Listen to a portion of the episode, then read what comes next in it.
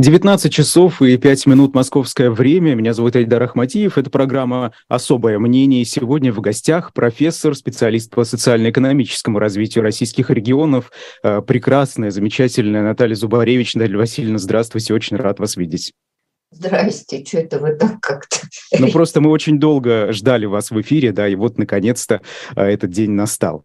А, много тем а, действительно собралось, набралось, и мы их сегодня, я надеюсь, успеем обсудить, хотя бы какую-то часть из них важную. Но а прежде чем приступим к разговору, у меня короткая уже традиционная реклама. Сегодня на YouTube-канале «Живой гвоздь» вышел фильм «Отцы и дети и пытки». Э, фильм команды против пыток рассказывает истории двух семей семей. Одна из Оренбурга, другая из горного села в Дагестане. А, герои фильма никогда не должны были столкнуться с полицейским насилием и чудовищными последствиями этого насилия, а, сломанными судьбами и а, смертью. Этот фильм опубликован, сегодня в два часа состоялась премьера, вы можете его посмотреть и поделиться им в своих социальных сетях, отправить родным, близким, друзьям и кому угодно. А, ну и э, не короткая реклама shop.diletant.media. А, книги еще остались. Э, книга под названием «Идея о справедливости» про шариат в Российской империи. А, необычайно интересная книга. В своей книге Паула Сартори демонстрирует, как функционировало и трансформировалось в повседневности правовое сознание мусульман в условиях деятельности колониальной администрации. А, автор стремится подвергнуть пересмотру доминирующие в современной историографии взгляды на колониальную историю региона в целом и историю права в Средней Азии в частности. История идеи о справедливости shop.diletant.media. Наталья Васильевна, а, в одном из последних эфиров на «Живом гвозде» вы говорили, что декабрь, а, возможно, будет во многом решающим месяцем. А, прошли ли мы какую-то контрольную точку в этом месяце? И у нас уже есть половина января практически на пути к стагнации, если это так можно назвать. Ой, какие у вас вопросы. В декабре должно было и было введено эмбарго и ценовой потолок на нефть. И все пытались понять, как это повлияет на объем ее продаж и как следствие на федеральный бюджет, потому что основные доходы от продажи нефти и нефтепродуктов идут в федеральный бюджет. Но мы уже видим, что и цена нефти опустилась. Нам сказал это Минфин, что она теперь 50 долларов за баррель, и отрыв от э, базовой цены Брента уже 35-37%. Это мы увидели. По объему мы увидели, что заметно сократились перевозки морским транспортом, танкерные. А, и декабрь в этом смысле стал проблемным по доходам федерального бюджета. Но они же не за месяц формируются, эти доходы. Они формировались с января. И по итогам, э, э, вот у нас сейчас есть э, итоги по году, озвученные нашими руководителями профильных ведомств, то доходы российского бюджета за прошедший 2022 год выросли ну, вообще-то на 2,6 триллиона рублей. Понятно, что основная часть пришлась на первое полугодие, но тем не менее в законе о бюджете было 25 триллионов, а получилось 27 с лишним, по 28 триллионов. Есть разница. Другое дело, что резко выросли расходы, и нам также сказали, что рост против того, что было заложено в закон о бюджете, более 7 триллионов. Раскопать структуру этого роста невозможно, но поскольку не публикуются данные, но мы понимаем, что вот и знаем даже, что только за декабрь расходы бюджета выросли на 2 с лишним триллиона сверх. И там сидит очень много чего. Поэтому к концу года бюджетная ситуация, которая еще, кстати, не опубликована, это мы говорим со слов руководителей, она прояснилась. Доходы, конечно, меньше расходов, все так. Но суть в том, что и доходы тоже выросли. Это надо понимать. Теперь а, второе, что еще прояснилось, но ну, это было даже и раньше понятно, но в декабре это резко усилилось. Как государство будет работать с дефицитом бюджета? Да, вот благодаря повышенным расходам в декабре против ожидаемых – и некоторого сокращения нефтегазовых доходов, хотя в целом за год нефтегазовые доходы выросли очень основательно. Еще раз, мы подушку безопасности получили в первом полугодии. Так вот, если мы берем из чего это дело будут компенсировать, как-то закрывать, что называется, дыру в бюджете, то вот цифры, которые я выкопала, я сидела просто в экономической прессе и разбиралась. Первое, что стало понятно, а, российский бюджет выпустил а, а, так называемый, взял, давайте аккуратно скажу, взял как бы из фонда нацблагосостояния по итогам года да, 2 триллиона. Напоминаю, что весь дефицит бюджета 3,3 триллиона. Он взял, такой очень интересно взял, он взял как бы из этой из замороженной части, которая в еврох, в долларах и э, в иенах. Ну, Интересно. как говорят макроэкономисты, я могу их только цитировать. По факту это эмиссия, денежная эмиссия. Он как бы считает, что вот у нас заморожено, мы в адеквате выпустим это в рублях и как бы используем. Второе, что важнее, очень успешно идет размещение ОФЗ облигаций федерального займа, и их уже набрано на фантастическую цифру 3,28 триллиона рублей. Ну, короче, больше 3 триллионов рублей. Но вообще это на четверть больше, чем разместили в 2021 году. Вот еще один источник покрытия дефицита бюджета. Ну и третий, все знают, он самый печальный, повышено с 2023 года налоги практически на все экспортные компании. Ну, как-то они вот подготовились, я бы сказала. Понятно, что не все, что вот эти облигации и то, что э, фонд нас благосостояния потратится в этом году, ну, извините, только не надо. Но это будет перенесено на следующий год, поэтому я с большой осторожностью буду внимательно следить за тем, как будет справляться федеральный бюджет. Но еще раз повторю, он не грохнется. Э, и, в общем, даже при снижении доходной части это очень возможно, потому что в законе о бюджете на следующий год заложена цена за баррель 70 долларов, а у нас сейчас торгуется по 50. И поэтому нефтегазовые доходы, которые были очень высокими, они вообще-то могут слететь до уровня 6-7 триллионов, а не 9-10 триллионов. Посмотрим. Сейчас жизнь так быстро меняется. Поэтому декабрь нам показал, что конец года ведет к ухудшению и к ухудшению быстрому. Но запас был накоплен такой, что в принципе с этим можно справляться. Это про, а, про бюджет.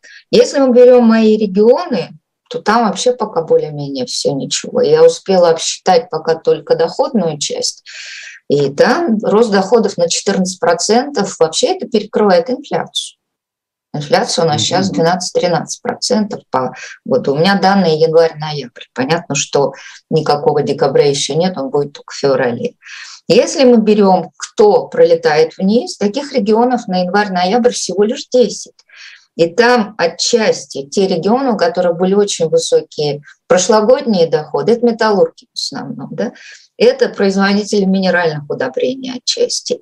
И э, это алмазный регион Якутии. Там, да, там спад, ну, Челябинск, э, Вологда, Липецк, Белгород, это все металлургические регионы. Там было ожидаемо. У них работал эффект высокой базы.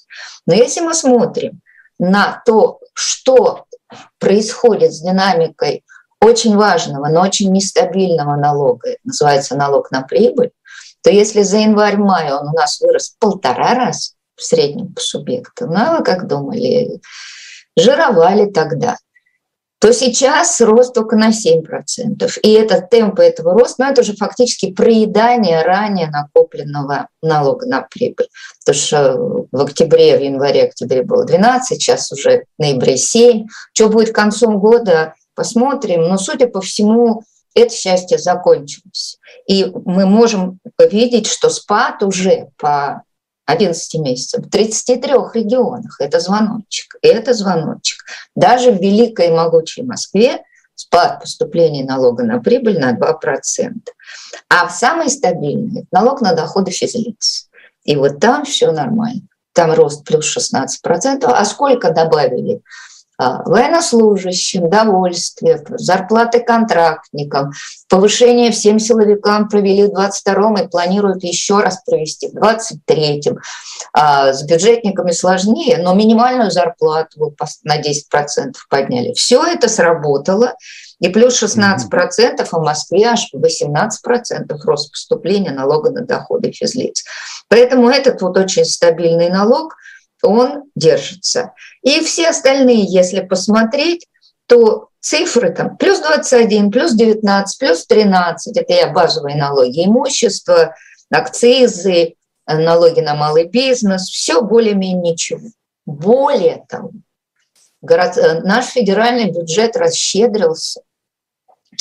И весь 22 год он, в общем, повышает трансферты регионам. Если мы берем межбюджетные трансферты, то рост плюс 10%. Да, маленько медленнее инфляции, но, извиняюсь, в прошлом, 2021 году за этот же период было минус 6. Ну, после ковида резали и расходы на здрав, и на соцзащиту, столько не надо было пособий платить. Поэтому сейчас плюс 10. Правда, снижение в 18 регионах. Это не так, чтобы много, потому что значимая часть из них это те регионы, которые получили большие дополнительные доходы в 2022 году. Им трансферты резали. Ну вот, но Крыму подняли на 33%. Ну, Крым – это наше все, надо же понимать. Вот такая история. Если мы посмотрим на вот бюджетную компоненту, что федеральную, что региональную, да, федеральный бюджет всегда принимает на себя удары волатильности цен на нефть, потому что именно на федеральный бюджет собирается нефтяная рента. Поэтому теперь ждем февраля, потому что если посмотреть в деньгах, то э, доходы от нефтепродуктов, да, не только от сырой нефти, это, в общем, но если взять вот нефть, и нефтепродукты вместе, то ну, не пополам, ну типа 60 с небольшим процентов нефти, а под 40 это нефтепродукты. Они меняются, эти пропорции. Но суть в том, что сырую-то нефть легче перенаправлять, а вот что делать с нефтепродуктами, пока не ясно. Так что я в своей стилистике вам сообщаю. Теперь будем ждать февраля, данные за февраль появятся в марте. Но пока я попыталась объяснить, что с бюджетной точки зрения никто не умер. Надеюсь, что мне удалось это сделать. Э, в чате уточняют, получается, возможен какой-то отложенный эффект да, в регионах. Вот сейчас федеральный бюджет, э, мы видим вот эти изменения, и то же самое можно ждать э, потом нет. в регионах или нет? Нет, потому Это что нефтяная рента в основном идет на федеральный бюджет. Регионы видят с этого ну, маленькую дырку от бублика под названием налог на прибыль. И поскольку прибыльность нефтедобычи была высокой, и более того, сейчас перейдем к соцеку, я вам покажу, что у нас и в экономике-то, в общем, очень все неплохо с добывающими отраслями. Соответственно, там вопрос простой. Сколько добыли раз, потому что когда в марте было падение 9%, это сказалось. Но второе, сколько это стоит сколько это стоит. Поэтому э, здесь как бы такой регионы от этого страдают гораздо меньше.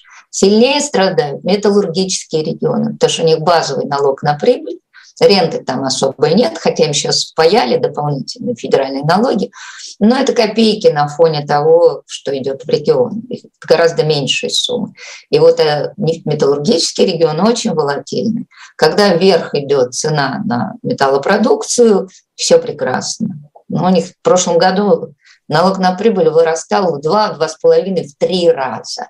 А в этом году они катятся с горочки, потому что и цены уже не те, и второе, невозможно перенаправить все, что возилось на Европу, а, в другие страны, и логистика резко удорожается, поэтому у них проблем больше.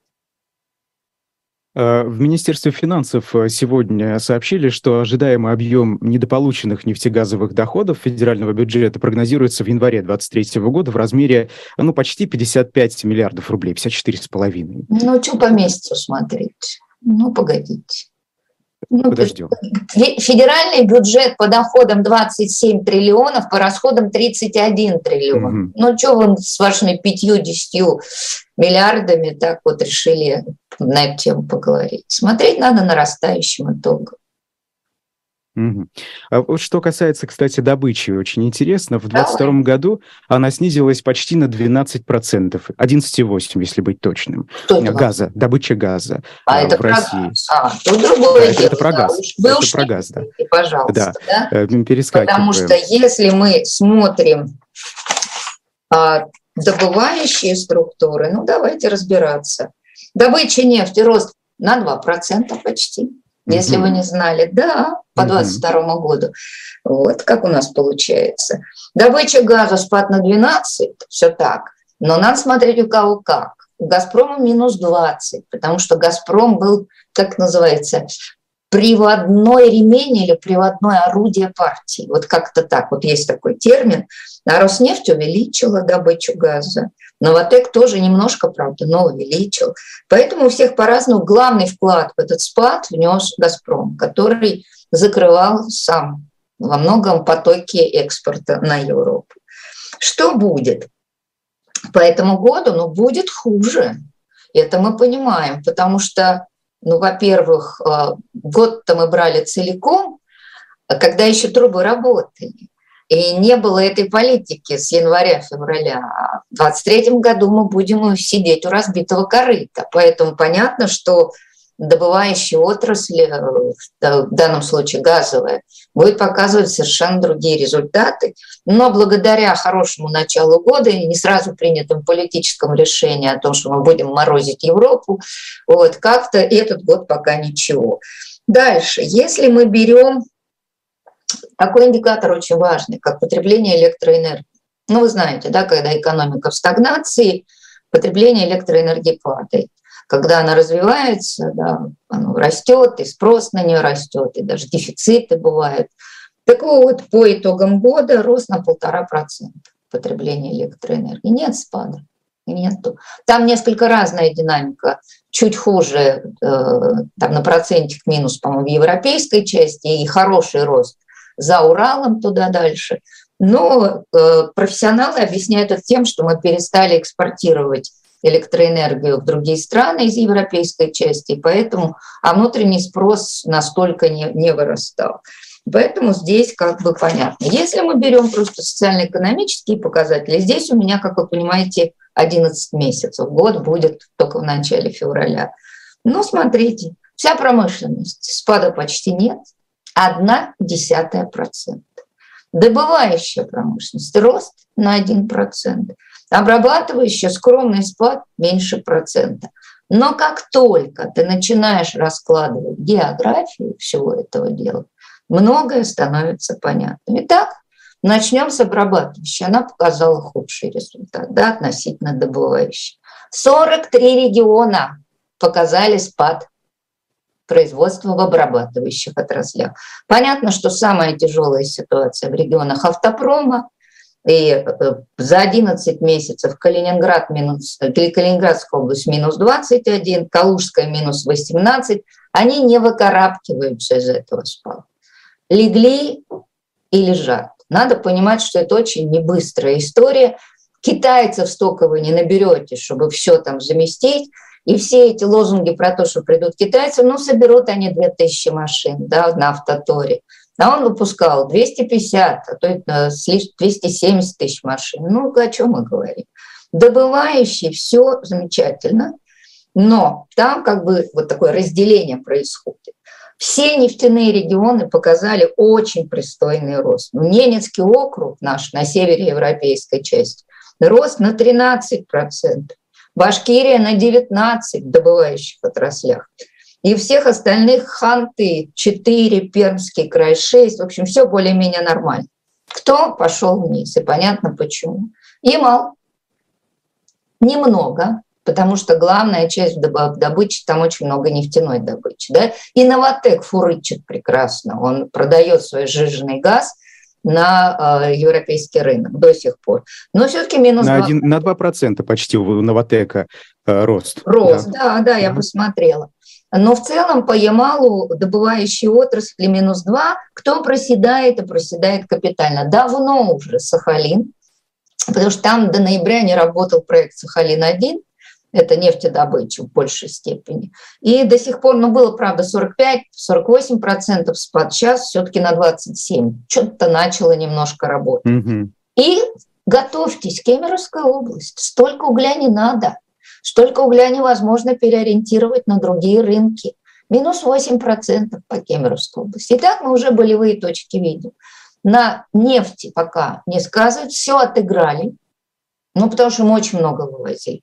У нас сейчас 40% экспорта нефти идет на Индию. Фантастика. Mm-hmm. Мы полностью переориентировались на рынке. Четверть там что-то, ну, я могу ошибаться сейчас, я чтобы не, потому что я точно не специалист по экспортным делам. Сейчас посмотрю, что я себе выписывала.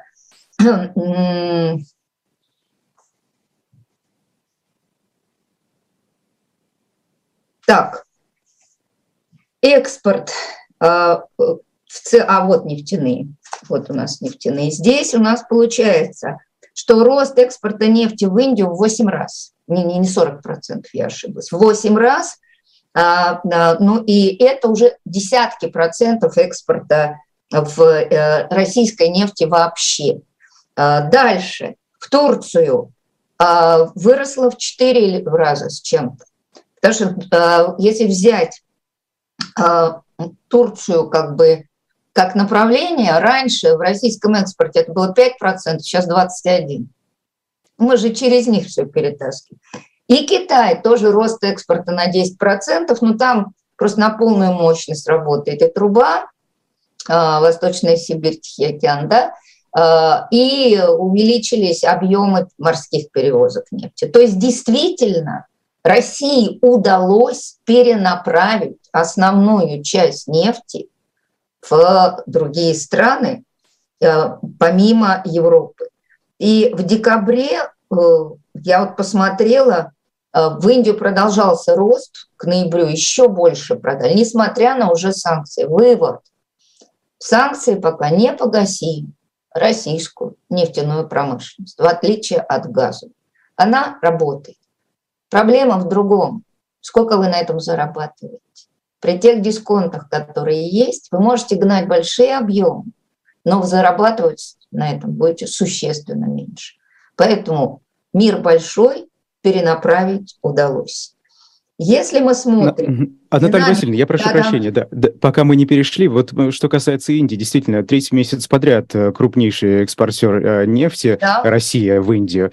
И, вы знаете, здесь сообщения появляются в местных индийских СМИ, Телеграф Индии, например, со ссылкой на представителя Министерства промышленности, сообщает, что Нью-Дели может присоединиться к введенному странами Евросоюза к потолку если, цен. Если, если, ну да, если цена да, будет да. больше 60, да. Продажи да. были на Индию около 40, максимум там 50. Индия имеет очень хороший дисконт. Поэтому присоединяться только он, он сможет, только будет ли возможность для присоединения, если цены так низкие. Итак, вопрос не в объемах, mm-hmm. вопрос в ценах. В цене. Если, если мы смотрим, да, сейчас скидки вот с креперной нефти бренд достигли уже 40%.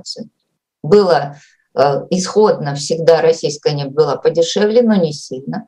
Потом скидки были на уровне 30, потом они выровнялись как-то до 20, а сейчас 40. Вот что такое введение эмбарго? Это увеличение дисконта на стоимость российской нефти. Вот это главное.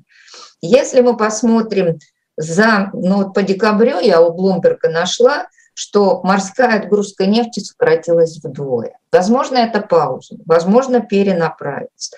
Но, как говорят наши власти, я могу только процитировать уважаемого вице-премьера, что они ориентируются на то, что объемы добычи нефти в будущем году, ой, уже начавшимся, я все, все считаю по 22 и думаю, что я в 22 они сократятся на 5-7%. Но мы же с вами сейчас договорились, что не в объемах дело, не в объемах дело в цене.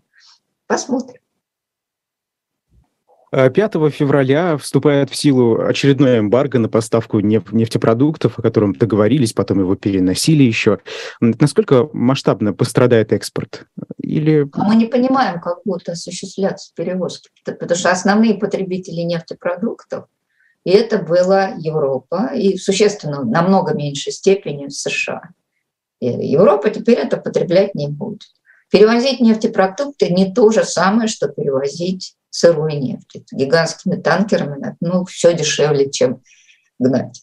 Ну, есть возможность некоторого маневра, про который мы ничего пока не понимаем. То есть будут на меньшую мощность работать НПЗ, нефтеперерабатывающие заводы, а большая доля будет продаваться в виде сырой нефти. Ну вот как-то так. Это же вариант? В какой мере он реализуется, мы пока это спрашиваете специалистов, да никто вам сейчас про это не скажет толком. Да все, все меняется, действительно. Конечно, конечно. Ну вот, знаете, тут вице-премьер Новак, еще, кстати, в конце декабря он об этом говорил и все повторяет, э, что скидка на российскую нефть э, увеличилась из-за удлинения экспортных маршрутов. И вот он говорит, что в течение четырех месяцев после стабилизации, значит, она понизится. Все может быть, но там считается же цена по, по порту отгрузки. И поэтому на балтийских портах э, нефть дешевле, чем, например, в портах Тихого океана российских, потому что там плечо перевозок меньше. А, ну, да, логистика входит, видимо, стоимость, это ФОП называется, по-моему, стоимость по порту отгрузки. А, тут это как-то можно понять, потому что покупатель, он покупает уже ту нефть, которая стоит ту цену, которую продала страна, плюс логистические издержки. Если они резко возрастают, вам приходится, чтобы продать, снижать ту цену, которую вы по порту отгрузки фиксируете. Но арифметика простейшая. Чем дороже вести, тем меньше будет стартовая цена. Так оно и получается. Очень интересная статистика по экспорту и импорту, тоже готовясь к вашей передаче, я опять тут же не специалист, но с большим интересом посмотрела – в 22-м у нас был феерический, конечно, положительный баланс внешней торговли. 270 а, э, миллиардов долларов – это очень круто.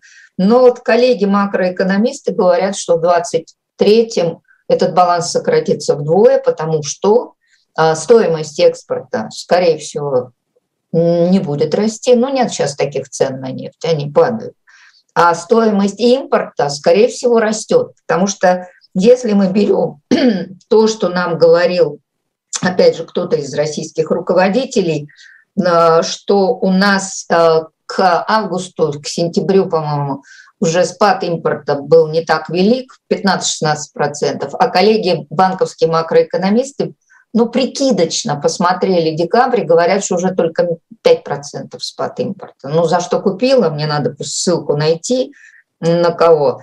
И, соответственно, а, то есть импорт восстанавливается, а вот вам баланс меняется, да, а экспорт в стоимостном выражении, ну, скорее всего, будет сокращаться, хотя объемы а, стоимости его пока росли. Что мы знаем по странам? Я посмотрела по разным странам. Ну, у нас три, нет, а сколько чемпионов, я вот просто сижу их пересчитываю. Сейчас у нас большая тройка стран, которые э, с нами ну, связаны по внешней торговле в максимальной мере. А, и эта большая тройка включает а, Китай.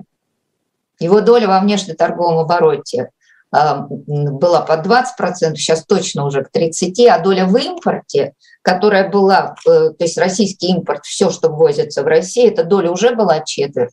Боюсь, что к концу этого года там будет 35-38, но ближе к 40. Мы становимся Китая-зависимые, и это уже очень видно по цифре. Дальше второе место занимает Беларусь, а третье – Турция. У нас теперь такие мощные отношения с Турцией, но прежде чем а, про них поговорить, два слова про Китай.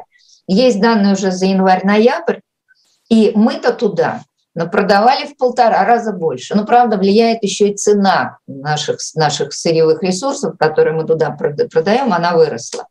А они-то нам увеличили объем импорта только на 13%. Ну, потому что машины оборудование так не дорожали. Mm-hmm. А что, что Одежда, это? обувь и прочее так не дорожали, как сырье. Но при этом интереснейшая история. А, можно сказать, что Китай несколько избирательно нам продает. По данным, которые вот я выловила, э, это из публикации, по-моему, РБК. что у нас а, Китай сократил поставки смартфонов на 20%, ноутбуков на 25%.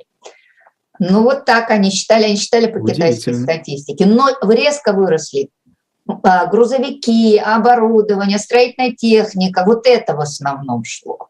Потому что это был спрос не населения, а спрос э, российского бизнеса. И он удовлетворялся в первую очередь. А скажите, а сокращение э, импорта именно вот этих гаджетов, как вы говорите, а, это что, что могло быть причиной? Ну, я же не специалист по этому рынку. Может, сжался платежеспособный спрос. Люди же покупали в марте до посинения. Да. Да. Ну, да. вы же помните, все затаривались чем только можно.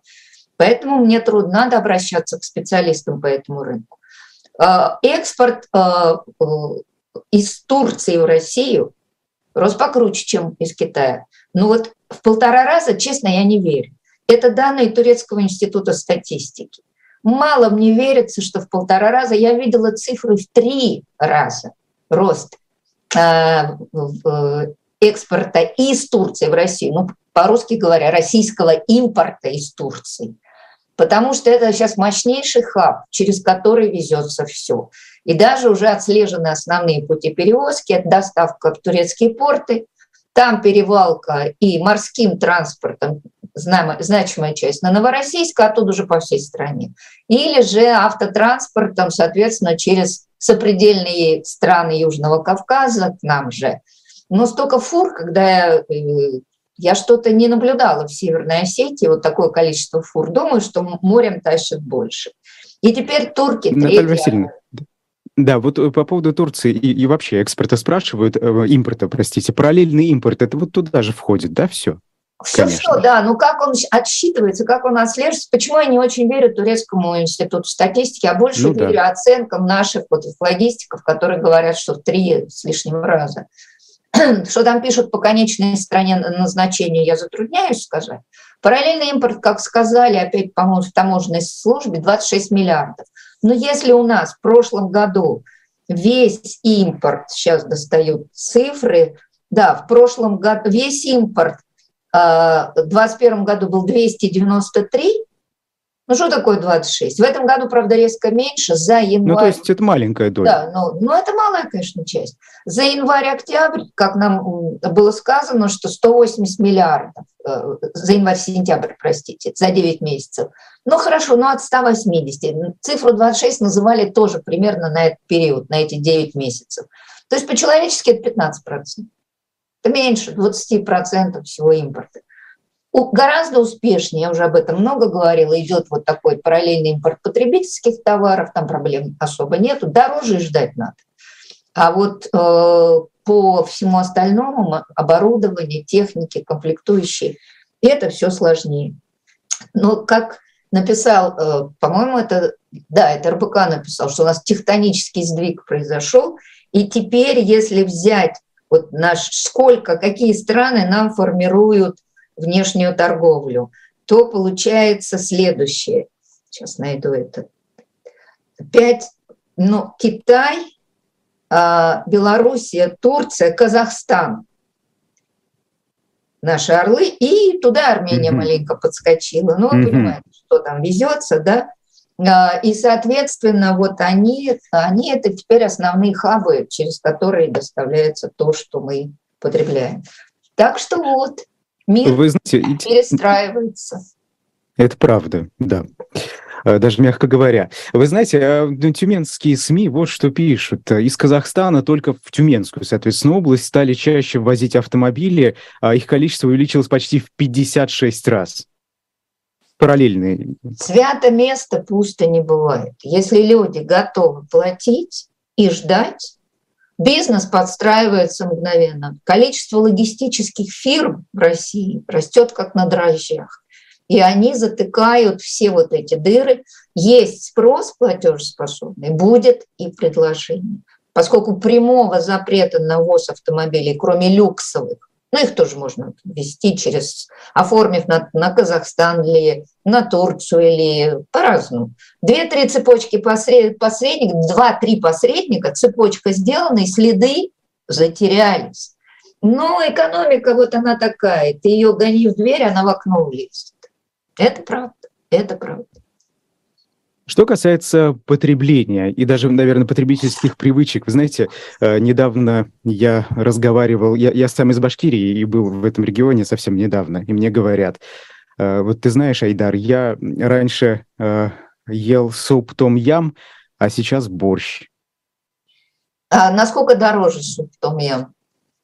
Ну, я предположу, дороже борща. Ну вот и все. Вот вам Насколько это, это вопрос, конечно. Ну, да. это, конечно, ну, по официальным данным Росстата, ну, я к ним отношусь э, чуть-чуть сдержанно, но под ними есть определенная база. По официальным данным Росстата, которые есть только за три квартала. За три квартала падение менее 2%, а сугубо за третий квартал падение ну, на 2,5 почти процента. Не бог весь что.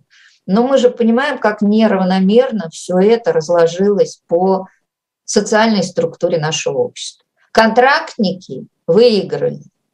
Семьями мобилизованных те, кому платят, я не знаю, какому количеству платят, выиграли. Те, кто в армии в целом выиграли, и силовые структуры, все они прошли через индексацию 22-го, сейчас будет приличная индексация. Пенсионеры нельзя сказать, что выиграли, потом, ну, как бы то, что им добавили 10%, это не покрывает инфляцию, но все-таки хоть что-то. В целом низкодоходные группы, особенно семьи с детьми, получили регулярные помесячные выплаты. И вообще, должна сказать, что это очень немаленькие деньги. Я вот посмотрела, а, только то, что вот малому... Давайте сначала с людей начнем, потом про бизнес.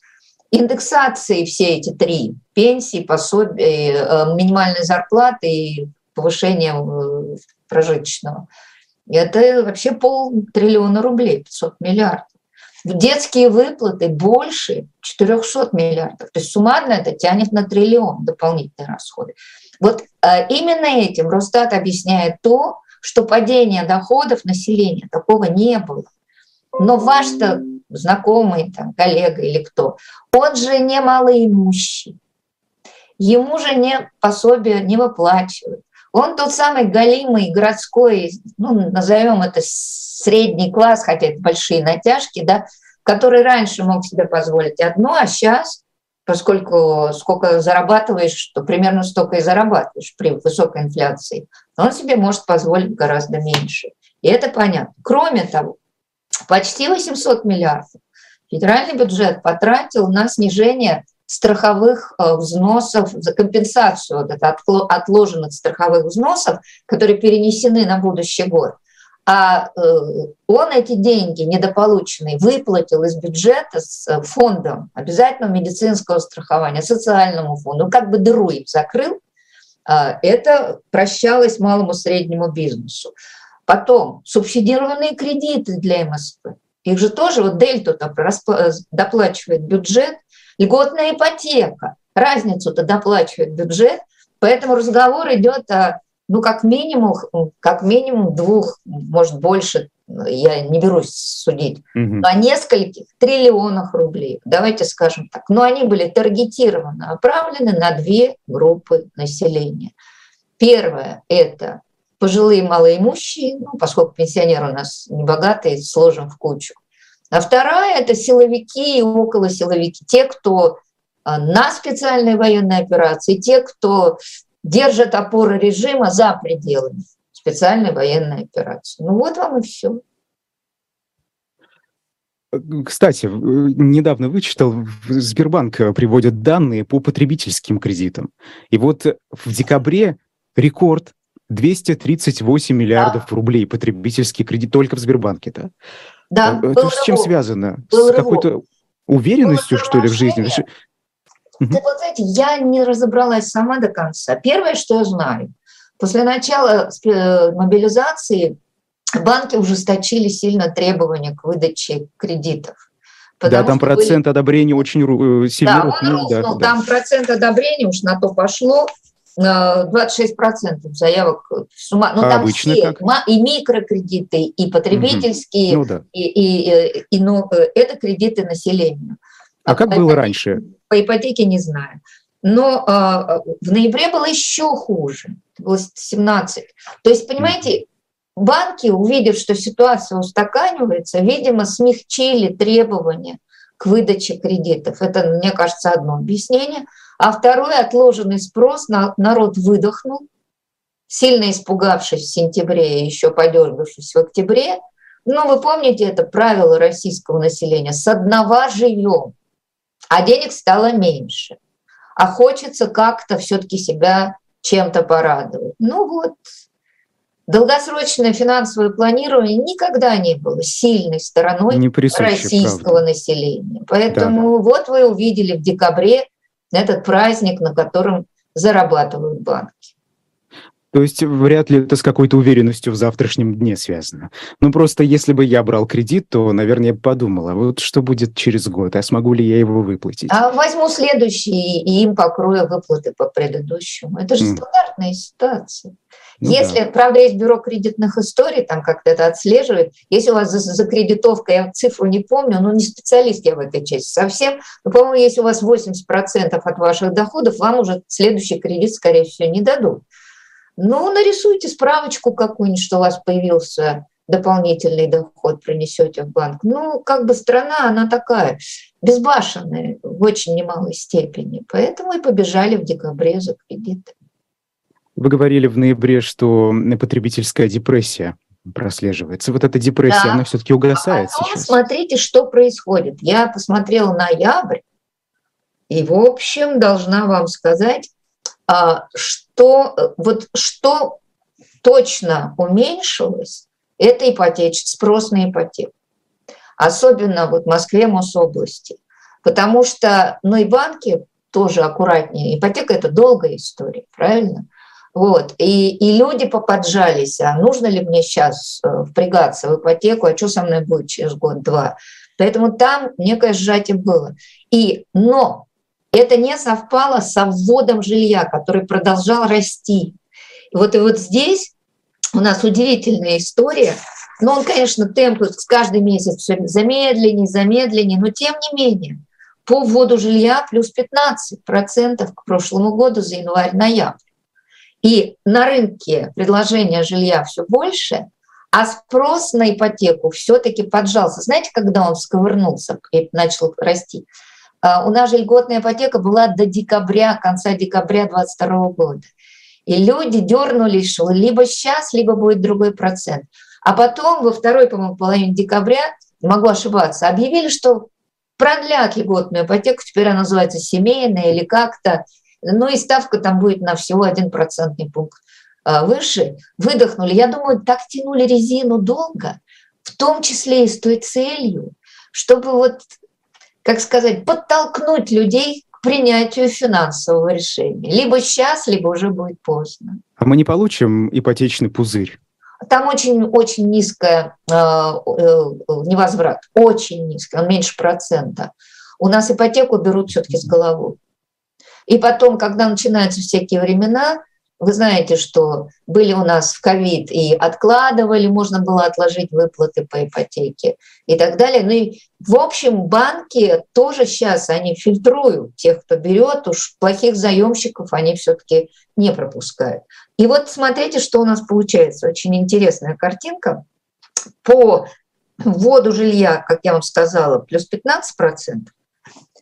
Феерические показатели в Московской области – полтора раза вырос вот, жилья. Что случилось? Да это просто регистрация очень часто ранее построенных дач и домов. Это все с дачами считается. И люди, которые... А что-то в этом году все побежали регистрировать а, ну, Как мне сказали, я уже где-то об этом говорила, могу только повторить. Мне это сказали, кстати, в одном из банков. Люди понадеялись на объявленную бесплатную газификацию. А ты можешь подавать документы на газификацию только в том случае, если у тебя дом оформлен. Да. да. По правилам. И вот Московская область плюс 51, но это в основном ИЖС на три четверти. Это индивидуальное жилищное строительство. А в других регионах? Сейчас расскажу. Ленобласть mm-hmm. плюс 10. Вот я беру периферии двух крупнейших агломераций. Москва минус 10. Но это последствия ковида. Откидывайте назад два с небольшим года, и вы попадаете второй квартал и начало третьего в локдауны, которые коснулись и стройки. То есть просто был задел меньше. Питер около нуля. Тем не менее, Если мы складываем их еще замечательный Краснодарский край, который вводит 7 с лишним процентов всего жилья в стране, 7,3. Весь Дальний Восток 3 процента. Краснодарский край 7 с лишним процентов. Вот суммарно это честна компания, если мы их складываем, это 35 процентов всего ввода жилья в стране. То есть две столичные агломерации и Краснодарский край. Теперь вам понятно, где люди живут и где они хотят жить и покупать жилье. Поэтому все песни, они вот разбиваются о прозу жизни о концентрацию географическую платежа способного спроса населения. Но торговля не восстановилась. Вот мы говорим о настроении людей. Чуток получше в ноябре. Сентябрь-октябрь было минус 10, ноябрь... По понятным причинам, 8, да? Предновогодние уже, распродажи да. какие-то. Но смотреть надо не на всю торговлю. Да, она на 5 копеек улучшилась, хотя продажи продовольствия в ноябре сократились на 3% в реальном выражении, то есть с учетом инфляции на 3 с лишним, потому что люди стали поджиматься по цене и брать, ну, борщ, вот ваш условный борщ, mm-hmm. вместо том-ям. Дальше. А не прод минус 12, непродовольственная торговля. Она была минус 15, тоже маленько. Так, ну, какие-то подарки люди покупают, мебель какую-то покупают. Минус 12. Где мы видим провал? он очень медленно выправляется. Московская область по непродовольственной торговле минус 25 к ноябрю 2021 года. А ну, Ленинградская минус 23, Питер минус 24, и только столица нашей Родины Москва показывает чуток получше минус 16. Именно в этих двух крупнейших агломерациях был самый тяжелый спад непродовольственной торговли, потому что ушли ее основные игроки. Помимо mm-hmm. того, что люди поджались, это не главная причина. Главная причина – Икея, АУ. Где вы? Автодилеры. Огромное количество. Где вы? Чем вы торгуете? Вот вам и ответ. То но есть люди общепит, за альтернативами не да? идут. Вот в торговле мы видим этот кризис, но еще раз, он в большей мере связан с сжатием предложения товаров, а не сжатием доходов. Кризиса нет в общепите. Январь-ноябрь рост плюс 4%. И по всем крупнейшим городам я посмотрела, ну, или около нуля, а в Питере аж плюс 8. Видимо, очень много людей теперь туристические поездки осуществляет в Санкт-Петербург. По услугам спада нет, но там очень большая доля ЖКУ, что индексировалось, и общественный транспорт, что тоже индексируется. Там спада нет в основном. Нет изменений на рынке труда. Безработица только вниз. Зарегистрированная безработица тоже только вниз. Ну и даже я специально, вот готовясь к передаче, сидела и сравнивала ковидную неполную занятость. Ну, вы понимаете, что такое неполная. То человек работает неполное рабочее время и получает меньшую зарплату при этом. Да? Вот в ковидный второй квартал 2020 года и э, в, в, Последние данные у нас третий квартал 2022 года. Года в итоге нету пока. И вот я вам могу сказать, я стараюсь никогда не брать отпуска без сохранения содержания. У них там все просто. Летом люди, чтобы сидеть с детьми на даче или отвезти их в деревню, берут часто к своему дежурному отпуску, отпуск без, без сохранения содержания. Поэтому третий квартал всегда максимум таких отпусков. А брать надо другой, простой. Отпуска по решению администрации. Ну, это тебе сказали, отдохни, погуляй, начальство сказало. Отпуска по соглашению сторон. Давай мы с тобой договоримся, что сейчас ты уйдешь, мы тебе максимум тариф заплатим, но ты сохранишь рабочее место. Понятно, да? Так вот, в ковид по всей стране второй квартал 2020 года в этих самых трех видах неполной занятости сидело два с лишним миллиона человек, две целых и почти две десятых. А в третьем квартале 1,3 или круг, точнее 1,36 миллиона человек. Ну, чувствуете разницу? 2,2 миллиона, да, и 1,3, ну, ну пусть 1,4. Мы не достигли еще ни разу ковидного состояния рынка труда. То есть причин две, и вы их знаете. мобилизованные и поуехавшие. Это сиюминутные причины. Базовая причина – с каждым годом она все хуже демография молодежи. Все сильнее сжимается молодое трудоспособное население. И так будет почти до конца 20-х. Вот все это и сделало нам кассу, изумительные показатели да, э, занятости. Так что вот такая история. Угу. Наталья Васильевна, здесь такие э, нелицеприятные, я бы сказал, мягко, данные Института Гайдара в конце этого года и начале следующего институт говорит, мы, вероятно, увидим самое низкое годовое количество рождений в российской да, истории. Да, причем здесь институт Гайдара? Ну, там демографов-то нету. То все демографы говорят давным-давно, достаточно, во-первых, посмотрите статистику, как у нас сокращается количество рождений, и, во-вторых, гляньте на возрастную пирамиду. У нас средний возраст рождения первого ребенка примерно 25 лет в стране. В Москве почти 29 лет. Но это же каждый год этих мам становится все меньше. А плюс еще шоки 22 года. И прав абсолютно Алексей Ракша, который говорит, что 23 год будет антирекордом по рождаемости. Вообще 9 месяцев должно пройти. Это, это безусловно. Но у нас все-таки существенно не такая мощная смертность по 22 году по сравнению с 21 она, она прилично сократилась. Ну, там были чудовищные цифры. Сейчас по памяти говорю, по-моему, 1,7 миллиона человек умерших за январь-ноябрь. А сейчас, э, за январь-октябрь. А сейчас, ну, где-то 1,4 миллиона. Ну, есть разница, она приличная. Поэтому, естественно, убыль населения не вырастет, потому что помирало меньше. Но опять же мы с вами говорим о цифрах, которая никак не включает неизвестную нам категорию под названием боевые потери. Этого мы не знаем. Наталья Васильевна, я знаю, что понимаю, что прогнозировать невозможно, особенно в наших сегодняшних условиях, все очень быстро меняется. А, но вот тут уже было несколько вопросов. Давайте попробуем взглянуть. Когда вы говорили о последствиях мобилизации, а, например, то, как она отразилась, среди прочего, там, на строительном, агробизнесе, да, вот сейчас обсуждается вероятность второй волны мобилизации. Кто-то говорит даже про закрытие границ. Мы сейчас не будем говорить, будет она или нет. Вот если вдруг, а, насколько масштабные будут последствия в этот раз, а, если а отталкиваться знает, от того, что мы уже... Масштабы, если они будут. А кто знает, будет ли вообще принято такое решение. Можно же потихоньку выдергивать. Зачем э, колоколом-то на всю округу греметь? Зачем?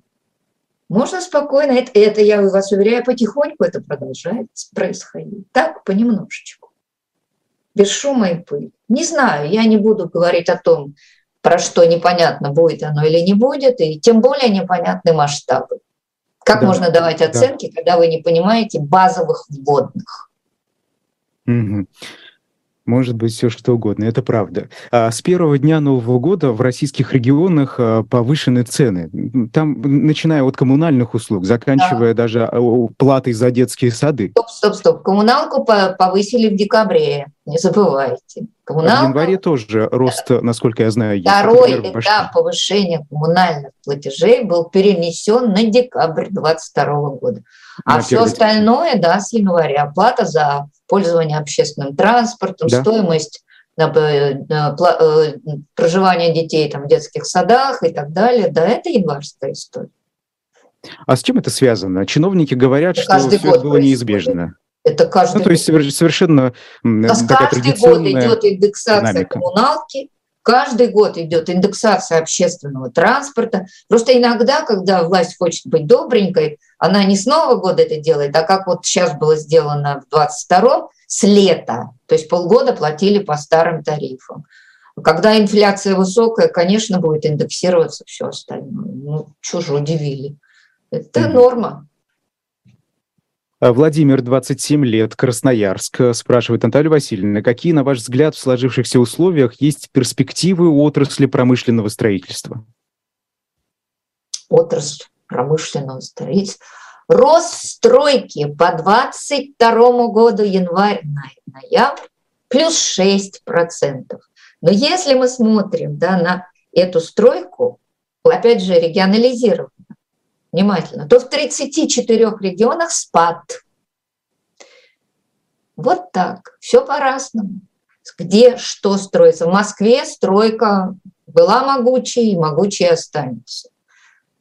В остальных регионах это просто зависит от того, какие крупные бизнесы во что инвестируют, велика ли инвестиция в жилье, а какие промышленные объекты возводятся. Но совершенно понятно, что стройка будет, и так и происходит, быстрее расти на Дальнем Востоке и на всей этой транзитной зоне, потому что там э, и РЖД строит, и портовые мощности увеличивают. Там, да, там темпы будет быстрее. А что будет в Красноярском крае?